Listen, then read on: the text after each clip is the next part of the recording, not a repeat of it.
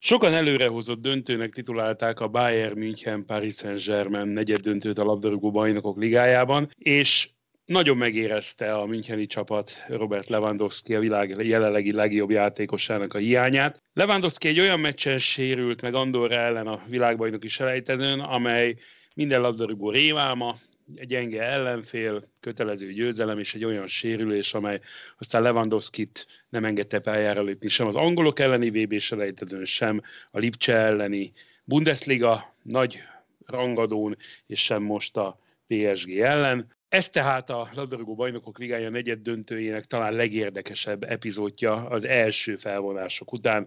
Távirati stílusban még annyit, hogy a Real Madrid 3-1-re legyőzte a Liverpoolt, a Chelsea maga biztosan idegenben 2-0-ra nyert a Porto együttes ellen, és a Manchester City egy szűk győzelmet aratott a Dortmund ellen hazai pályán 2-1-re. Köszöntök mindenkit itt az Origo Sport podcastjében.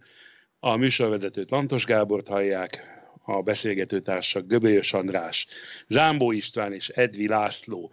És hogyha már a Bayern Münchennel kezdtük, meg a Paris Saint-Germainnel, akkor folytassuk is ezzel. Én gondolom, hogy Laci, neked ez eh, nagy csalódás lehetett, de azért ez valahol kódolva volt az előjelek ismeretében, hogy ez bekövetkezhet, ami Münchenben szerda este bekövetkezett maximálisan egyetértek, abszolút kódolva volt. Tehát amikor ezt a párosítást létrehozták, kisorsolták a negyed döntő párosítását, akkor azt mondtam, hogy talán olyan 60-40 százalék a továbbjutási esély a Bayern München számára.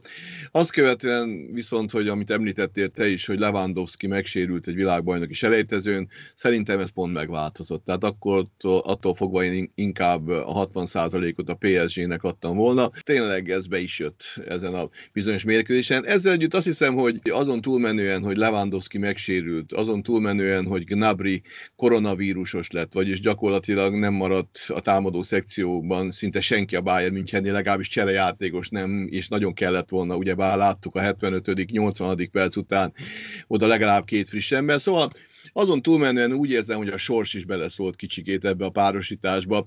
Valószínűleg a sors úgy volt vele, hogy, hogy egy éven belül kétszer, két jó csapat csatájából nem mindig ugyanaz kerüljön ki győztesként, mert egyébként mással nem lehet magyarázni, hogy 35-ször lőtt kapura a Bayern München. Hát 35 kapu fele tartó labdával vannak csapatok, nem akarom mondani melyik országból, három bajnokok ligáját meg tudnak nyerni.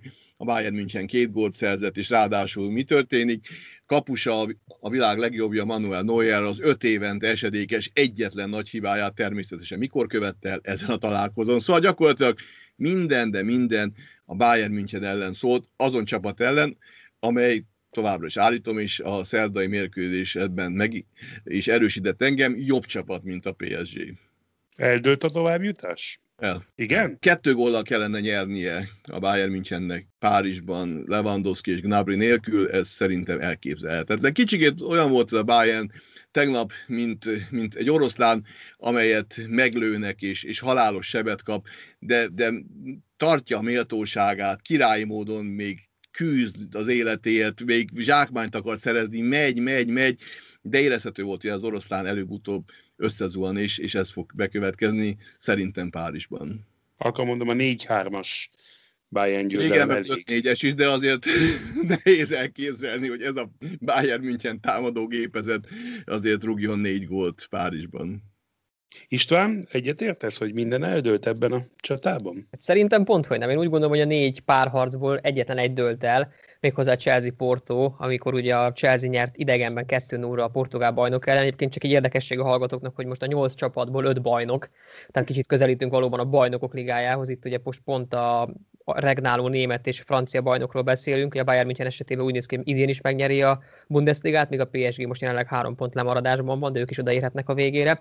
Szóval a mérkőzésre visszatérve, igen, 30 fölötti kapura lövés, abból 12 talált el a kaput a Bayern München részéről, 61%-os labdabirtoklás, tehát tényleg azt lehet mondani, hogy a PSG-nek egy olyan este volt, amikor tényleg minden bejött, hát négyszer találták el a kaput, ebből három gól lett, tehát ezt nyilván Neymar sem fogja kirakni a szobájára poszterként, mert ezzel nem nagyon lehet azért eldicsekedni, de be kell vallani, hogy egész egyszerűen az volt a benyomás az embernek egy, hogy ez, ez a mérkőzés egy előrehozott döntőnek is megfelelt volna, hiszen azt nézzük, hogy a legutóbbi szezonnak a visszavágója, ugye amikor a Bayern München megverte a PSG-t egy nullára, most pedig volt egy, egy fantasztikus, mind színvonalában, mind iramában, most abban nem menjünk bele, hogy április 7-én szakadó hóesésben, mert az ember nem akart hinni a személynek, de hát ugye április 8-án is, akár Magyarországon is sok helyen esik a hó, de, de úgy gondolom, hogy ez a mérkőzés, ez a párharc egyáltalán nem dölt el, független attól, amit a kommentátor mondott, és én is egyet tudok érteni vele, hogy kicsit aggódhatunk, hogy lassan kifut Ronaldo és Lionel Messi a nemzetközi futballból, az elitből, de hát itt van nekünk egy Kylian Mbappé, aki olyan szinten tud futballozni, vagy akár egy Neymar, aki ugye még mindig nincsen 30 esztendős, olyan gólpasszai voltak tegnap. Én, én azt gondolom, hogy egy, egy parázs és egy fantasztikus visszavágó mérkőzés lesz,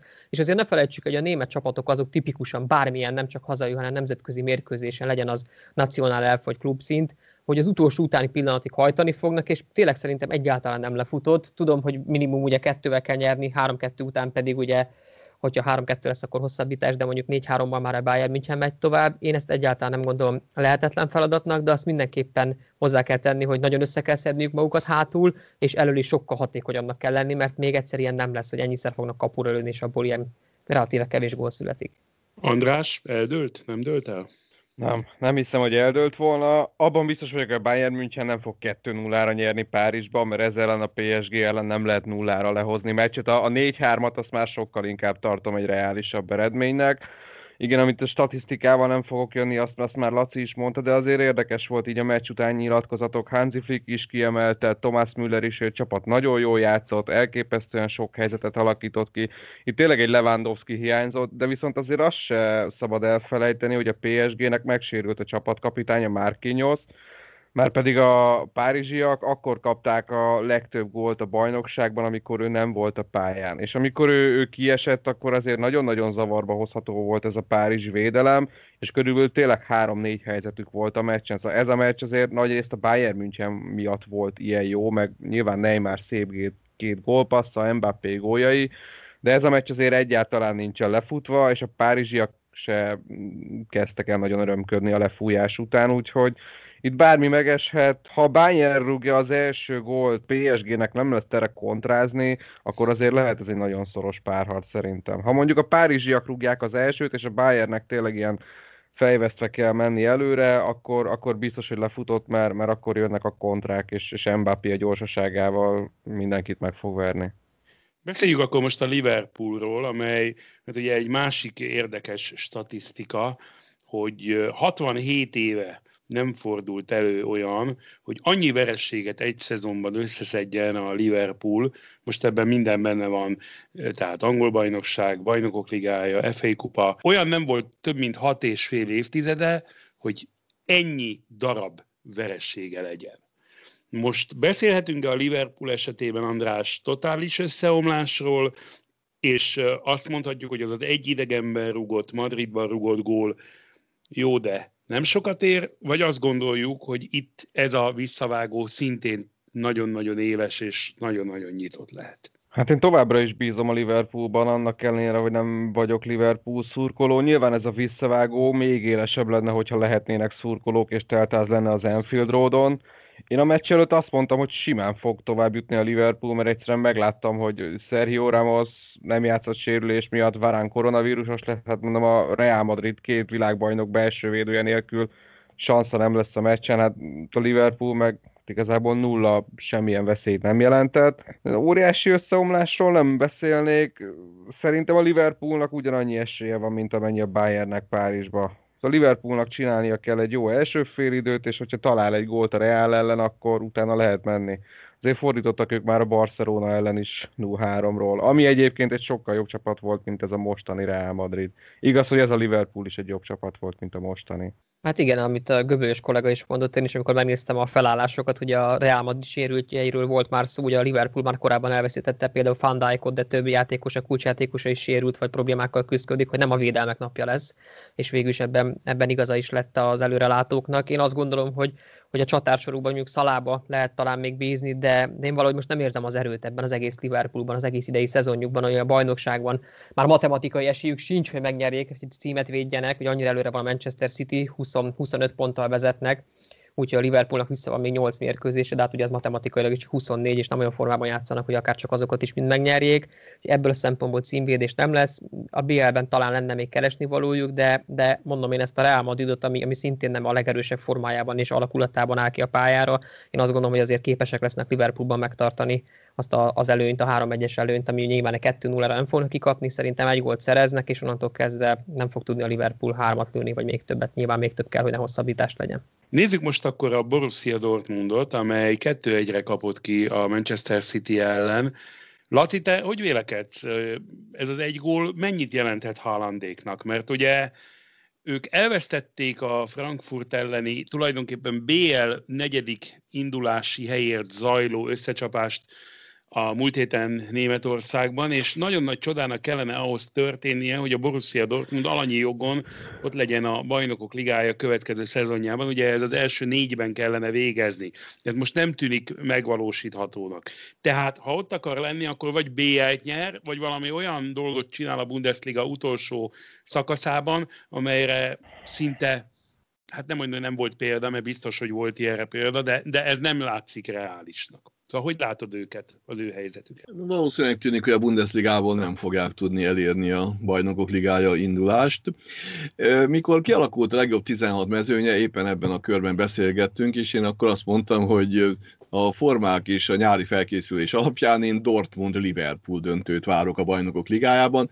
Ezt azért módosítanám, mert közben néhány csapat összeszedte magát. Tehát azok a csapatok, amelyek általában olyan október végén, november eleje táján szoktak beszállni a bajnokságba, most ugyebár a nyári felkészülés hiánya miatt januárig rosszul teljesítettek. Lásd, Barcelona, Real Madrid, több Bayern München, nyugodtan ide sorolhatjuk ezt a csapatot is.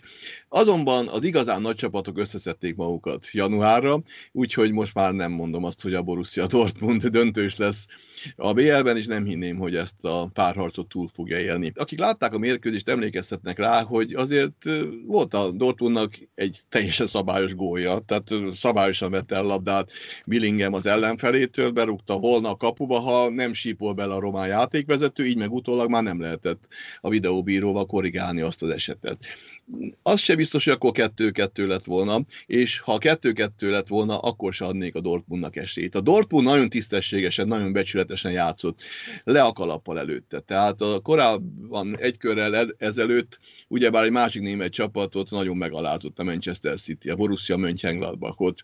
Ez a Dortmundnak azonban volt tartása. Ez a Dortmund fiatal játékosokban áll, a támadógépezetben hozzájuk csatlakozik a rutinos Royce, aki hetek, talán hónapok után ismét jól tudott teljesíteni és gólt is tudott szerezni. Ennek a gólnak nincs jelentősége. Ha a 2-2 lett volna a végeredmény, akkor is azt mondanám, hogy a Manchester City ezt a párharcot be fogja húzni. Elnézést kérek minden angol szurkolótól és minden Manchester City rajongótól. Számomra ennek a Citynek, mint ahogy a Guardiola összes csapatának az elmúlt tíz évben a játéka nézhetetlen, olyan kellemetlen, olyan rossz nézni ezt a játékot, de valószínűleg akik szembeállnak velük, azok is nagyon kellemetlenül érzik magukat, hogy előbb-utóbb be fogja gyötörni a világ bármelyik csapatát, vagy legalábbis a világ csapatainak a többségét begyötri a Manchester City. Úgyhogy én, én úgy érzem, hogy, hogy a City egy vagy két góllal nyerni fog Dortmundban is, és akkor visszacsatolnék egy korábbi mondatra, hogy mi lenne a Liverpool-Real párharcban, hogy ha lennének nézők az Enfielden. Hát a Dortmund hiányolja még jobban a nézőit, hiszen neki 80 ezeres stadionja van, és az a bizonyos sárga fal, az a déli álló, az 25 ezeres. 25 ezer ember szokott tombolni az ellenfél kapusának a nyakában. Talán akkor lett volna egy minimális esély a Dortmundnak, de így az üres Dortmundi stadionban nem nagyon érzem azt, hogy a Dortmund nyerni tudjon, holott ugyebár 1-0 elég lenne, de szerintem hazai pályán is ki fog kapni, annak ellenére, hogy tisztességesen, becsületesen játszott játszott idegenben, és úgy fog otthon is. Ugye a norvég csoda csatár, Erling Haaland sorsa azért érdekes, mert az apja az gyakorlatilag végigházalta a minap Spanyolországot, olvashatunk sokféle hírt erről, hogy volt Barcelonában, volt Madridban, bebújt a WC-be, hogy ott üldögéljen fél órát a fater, hogy nehogy lebukjon. Nekem van egy olyan érzésem, hogy, hogy a Holland gyerek az, az mindenképpen a bajnokok ligájában szeretne játszani jövőre is. De ha marad a Dortmundban, akkor jelenállás szerint, ugye ne temessük még el, de 15%-nál nincs több esélye arra, hogy ezt megtesse. És 21 Mi? évesen nincs neki ideje még bajnokok Tehát az apukát, apukát tessék kérdezni, ne engem. Én, én, én azt kérdezem tőletek elsősorban, mint hármotoktól, hogy, hogy szerintetek az, hogyha a Dortmund tényleg leiratkozik a jövő évi BL vonatról, leiratkozik-e Hollandról is? Tudom, hogy van szerződése, tudom, hogy, hogy ez nem olyan egyszerű, de hát mi is tudjuk azt, hogy a világ futballjában nem biztos, hogy mindig a passzusok diktálnak, és, és mi az érdeke a Dortmundnak, mennyi pénzt tudna ebből kaszálni, mi az érdeke a Faternak, Ugye ez is egy nagyon érdekes dolog, erről majd a következő adásban fogunk beszélni egy kicsit, a Norvég álogatott közben teljesen a feje tetejére állt, és gyakorlatilag e, el is búcsúzhatott a világbajnoki szereplés reményétől, pedig csak három vb selejtező ment le. Szóval hogy látjátok Erling Haaland sorsát? András, először. Nem gondolom, hogy az ő sorsához közel lenne a Dortmund BL szereplésének, szóval ő most jelenleg ott tart, hogy talán Lewandowski után a világ második legjobb centere. Ennek a srácnak a világ legjobb csapataiban van a helye, a Dortmund nem az. A Dortmund egy nagyon jó kis csapat, szerethető csapat, fiatalokkal szívesen nézzük, de ez egy polccal lejjebb van, mint ahol most Hálán tartózkodik a Dortmundnak ezen a nyáron van rá szansza, hogy nagy pénzt csináljon belőle, ő biztos, hogy távozni fog, szóval nyilván nem véletlenül hakniszta körbe édesapja Angliát és Spanyolországot, ő tuti, hogy menni fog ezen a nyáron, a kérdés már csak az, hogy hova. Én egyébként úgy gondolom, hogy nagy valószínűséggel a Manchester City vagy a Chelsea lesz a befutó. Nagyon jó kérdés. Szerintem, ha Dortmund nem lesz ott a bajnokok ligájának a következő évi kiírásában, az nagyon sok mindent azért determinál, mert ugye elsősorban ezek a klubok azért profit-orientált, anyagilag érdekelt együttesek, egyesületek. A Dortmund mondjuk el, hogy hét fordulóval a Bundesliga vége előtt kereken 7 ponttal van a negyedik helyezett Frankfurttól, aki több pont kikaptak, akit ti is mondtatok, ugye még vissza van, 7x3 az 21 pont, hát eléggé tényleg 10-15%-nál nincs több esélyük, és hogyha tényleg nem jutnak föl, akkor láttunk már erre példát, Ugye, arról Göbős kollega is tudna mesélni az Arzenáról, aki most már nagyon régóta nincs a BL-ben, hogy ott bizony egy idő után, pont azért, mert nem tudtak indulni a nagyobb pénzt jelentő bajnokok ligájában, vissza kellett vágni a fizetéseket, kiadáscsökkentéseket kellett csinálni, szóval én úgy gondolom, hogy a Dortmundnak elemi érdeke lesz, hogyha nem jutnak be a BL-be, hogy ahogy Göbős kollega is mondta, most rekordáron, tehát szerintem minimum 100 millió euróért még ebben a pandémia által sújtott gazdasági helyzetben is el tudják adni a norvég csodacsatárt. Hogy kinek van pénze megvenni, hát szerintem is vagy egy Manchester City, vagy egy Chelsea lehet a befutó, hogy oké, okay, hogy ródolt Barcelonában és a Real Madridnál, de hát mind a, mind a két klubról azért elmondták az illetékesek, a Barcelonánál az Origo is írt róla több cikket, hogy a csőd szélén táncol, persze kapnak majd kölcsön, de most nem az, az időszak lesz, hogy kiadjanak akár csak 100-120 millió eurót egyetlen játékosért. A Madridnál pedig szintén hasonló a helyzet, bár ugye ott szó volt arról, hogy esetleg Bappét leigazolják, vagy Halandot, vagy mind a kettőt együtt. Ezt nem igazán látom magam előtt, hogy ezt olyan tudják megoldani Perez elnökék, de, de ha nem lesznek a BL-ben, szerintem 99% hogy el fog igazolni onnan Haland. Én azon gondolkodok, hogy vajon mikor hajlandó saját magát és a szurkolóit komolyan venni a Borussia Dortmundnak a vezérkara, mert elképesztő, hogy olyan szemlélet van a világban, még egy magyar újságról is ugye így gondolkozik, ahogy Göbős kollega mondta az előbb, hogy a Dortmund nem nagy csapat. Hát szerintem a Dortmund azért most már egy olyan 20-25 éve Európa 15-20 legjobb csapata között mindig ott van, de sokszor inkább a legjobb 10 között kell őt keresni. És nem tudom, hogy mikor fogják azt mondani végre a vezetői, hogy igenis, legyünk ott a tízbe, sőt, folyamatosan legyünk ott a nyolcban, és legyünk ott a négyben. Ha ezt kijelentik, akkor nem fogják eladni Hollandot. Egyébként 100 milliónál sokkal nagyobb összeget kérnének érte, állítólag már 140-150 millióról is van szó, ami azért lényegesen nagyobb összeg is, az tényleg már csak két-három klub tudná kifizetni, de hogyha tényleg Vacke és a sportigazgató Cork megmakacsolja magát, és azt mondja, hogy építsünk már fel egy nagy csapatot végre ismét. Cork tudja, hiszen ő volt a csapatkapitány annak a 97-es Dortmundnak, amelyik bajnokok ligáját nyert, tehát ne felejtjük el, a Dortmund azért egy nagyon nagy csapat volt, van és lesz is. Tehát, hogyha ők komolyan akarják venni magukat, akkor Hollandot ott kell tartani, akkor is ott kell tartani, ha esetleg csak Európa Ligában vagy az új harmadik számú sorozatban indulhat a Dortmund, viszont azt követően akár versenyben lehet a bajnoki címét Németországban, és azt követően akár éveken keresztül a BL-ben is komoly szerepet játszhat Hollanddal.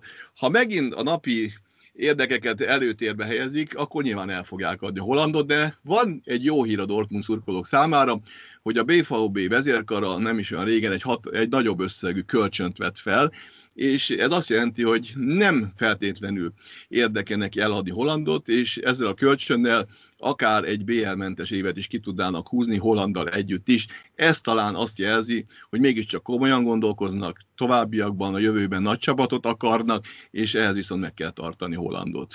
István, akkor létszes annyit mondjál meg, hogy a, ugye azt mondtuk, hogy a Dortmund jelenleg az ötödik helyen áll, hogy a hatodik helyezett és az ötödik helyezett között hány pont a különbség? Nagyon érdekes a helyzet, mert hogy egy sem, ugyanúgy 43 pontja van a hatodik helyezett Leverkusennek, mint az ötödik helyezett Dortmundnak, csak a nagy különbség, hogy még az ötödik helyezett a német bajnokságból az Európa Liga csoportkörébe jut, addig a hatodik az újonnan felálló harmadik számú európai kupasorozatba, a rendkívül jól csengő Európai Konferencia Ligába, és abból is a selejtezőbe jut. A Konferencia Ligába a Dortmundot az a csapat taszíthatja le, a Bayern Leverkusen, amelyik örökvesztes, és mindig minden szinten veszteni fog, tehát soha az életben nem fogja a Leverkusen a Dortmundot a harmadik számú ligába taszítani, tehát az szinte biztosak tűnik, hogy az ötödik helye meg lesz a Dortmundnak, mert a Leverkusen nem fogja megelőzni, az biztos. Hát, térjünk majd erre vissza hét forduló múlva. Zárjuk egy kis humorossal a végét, a román partjelző, Holland és az aláírás. Ugye azóta azért kiderültek dolgok, hogy itt jótékony célra viszi a bíró ezt a sárgalapot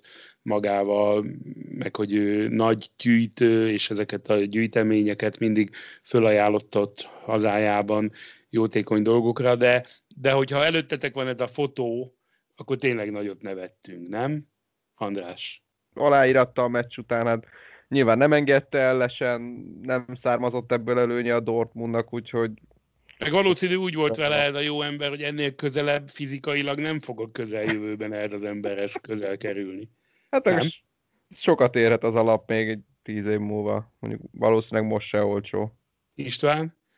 Hát én láttam, igen, és én is csak a fotót láttam, nem láttam maga mérkőzés után ezt a jelenetet. Hát jót nevettem, meg azért egy picit meg is döbbentem, mert ugye ilyet nem illik. Tehát pont azért, hogy ne kelljenek szállni a különböző szóbeszédek, hogy akkor biztos úgy lengette az ászlaját a Dortmundnak, hogy jobb legyen, mint a Manchester Citynek. Nyilván nem erről volt szó, mint kiderült, hogy te is mondtad, hogy jótékony célra el fogják árverezni ezt a sárgalapot, és több ilyen akció is volt már ennek a partjelzőnek, de minden esetre azért valóban egy unikum volt látni egy ilyet, hogy mérkőzés után egy, ráadásul egy sárgalapot aláírattat a Halanddal, azzal a Halanddal, alá? Hát nem tudom, például aláírattam volna az ászlót, tehát ha már úgy sportjelző vagyok, és akkor... De szerintem azt le kell adni. Vagy a testét, és akkor azt ki lehet tetováltatni utána. Hát vagy a, a mezét, és akkor tényleg azt elszámolják, mint ilyen járulékos vesztesség, de, de valóban elég vicces volt, mondom, főleg attól a Halántól, aki tudjuk, hogy zseniálisan szokott nyilatkozni, vagy bármilyen média megnyilvánulást csinálni, hát jó volt látni, hogy ilyen oldala is van. Tavaly a BL döntő után az akkor még 17 éves Musiella, de már bajnokok ligája győztes Musiella közös fotót kért Neymartól, hiszen nagyon tiszteli azt a Brazilt, amely ugyebár a vesztes csapat tagja volt a PSG játékosaként. Azon kicsit meglepődtem, és aranyosnak tartottam a sztorit, vagy lehet, hogy majd 6-7 év múlva Neymar fog kérni közös képet Musiellától. Itt meglepődtem, elsőre megdöbbentem, amikor meghallottam, hogy a partjelző aláírást kért Hollandtól, de amikor megtudtam, hogy ez jótékonysági célra megy, akkor maximális egyetértek vele, mert biztos, hogy jó helyre fog kerülni a pénz, és így nekem már tetszik a dolog. Köszönöm szépen Göbölyös Andrásnak, Zámbó Istvánnak és Edvi Lászlónak a beszélgetést. Hamarosan újabb műsorra jelentkezünk az Origo Sport podcastjében. A műsorvezető Lantos Gábor volt. A viszonthallásra.